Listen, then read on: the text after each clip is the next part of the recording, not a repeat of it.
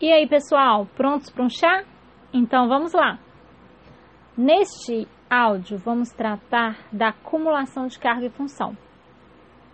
Ainda tratando de servidor público na disciplina de Direito Administrativo.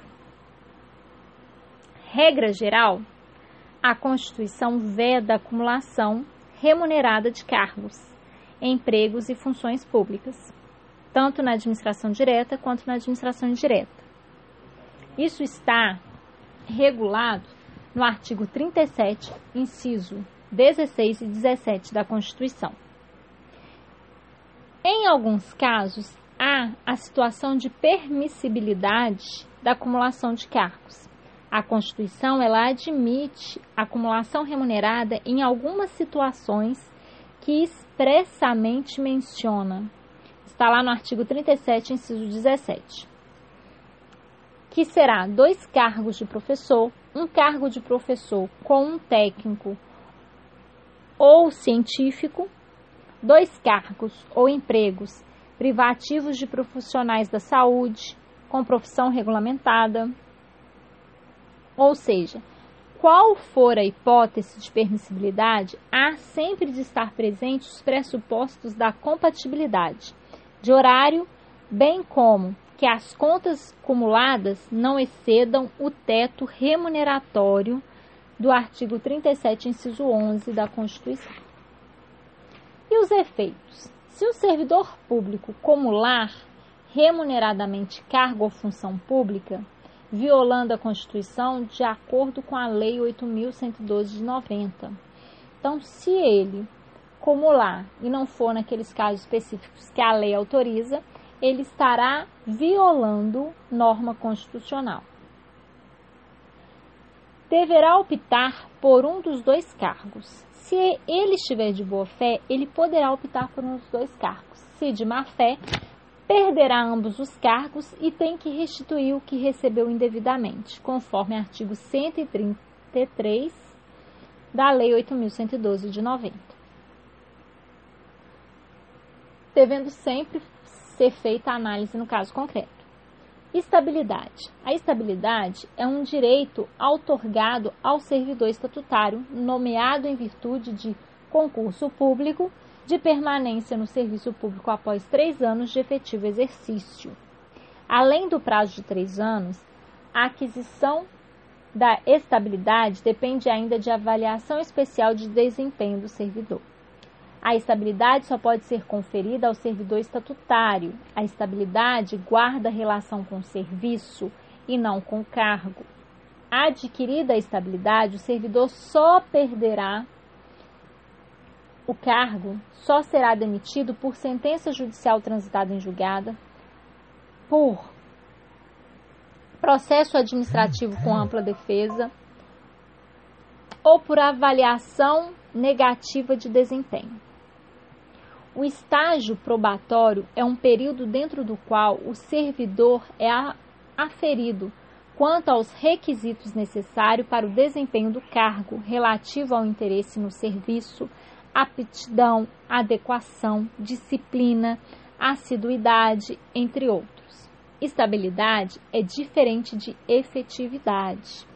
Efetividade é a situação jurídica que qualifica a titularização de cargo efetivo para distinguir-se da que é relativa aos ocupantes de cargo em comissão.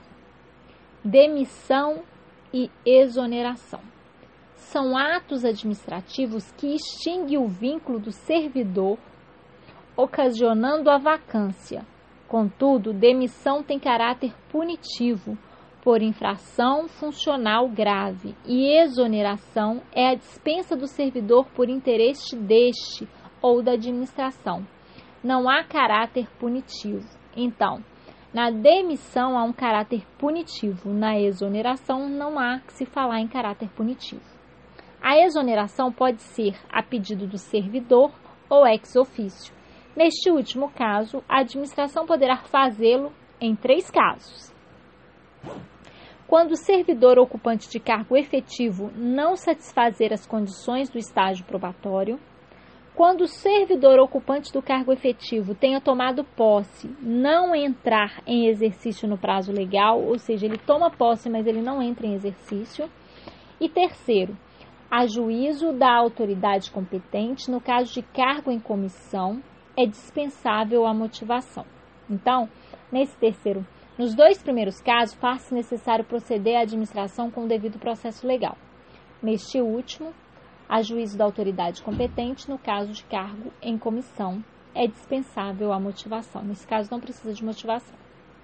Se inócua as medidas do parágrafo 3 do artigo 69 da Constituição, será admitida a exoneração no, exer... no excesso de quadro respeitando o princípio da impessoalidade. Hipótese de exoneração de servidor estável para adequar as despesas do pessoal prevista na lei. Exoneração conversível em demissão ocorre quando o servidor está respondendo processo administrativo suscetível de aplicação da pena de demissão. A administração tem o direito de não conceder a exoneração a pedido, bem como dever de não exonerar ex officio enquanto o processo não terminar. Então, enquanto estiver passando por um processo administrativo, o servidor não pode ser exonerado ocorre, né? Então ele deve esperar o término do processo administrativo. Vitalicidade representa a garantia ou a prerrogativa especial de permanência no serviço público de agentes titulares de cargos vitalícios, em virtude da especialidade das funções que lhes são cometidas, tal como reconhecido em sede constitucional são os titulares do direito à vitaliciedade os magistrados, os membros dos tribunais de contas, os membros do Ministério Público. A perda da vitaliciedade só pode derivar de sentença transitada em julgado. Vitaliciedade será após dois anos de exercício. Bom, então aqui encerra a parte dos servidores públicos. Espero que tenha valido de alguma coisa para vocês e que vocês gabaritem em direito administrativo, beleza? Tchau, tchau, pessoal!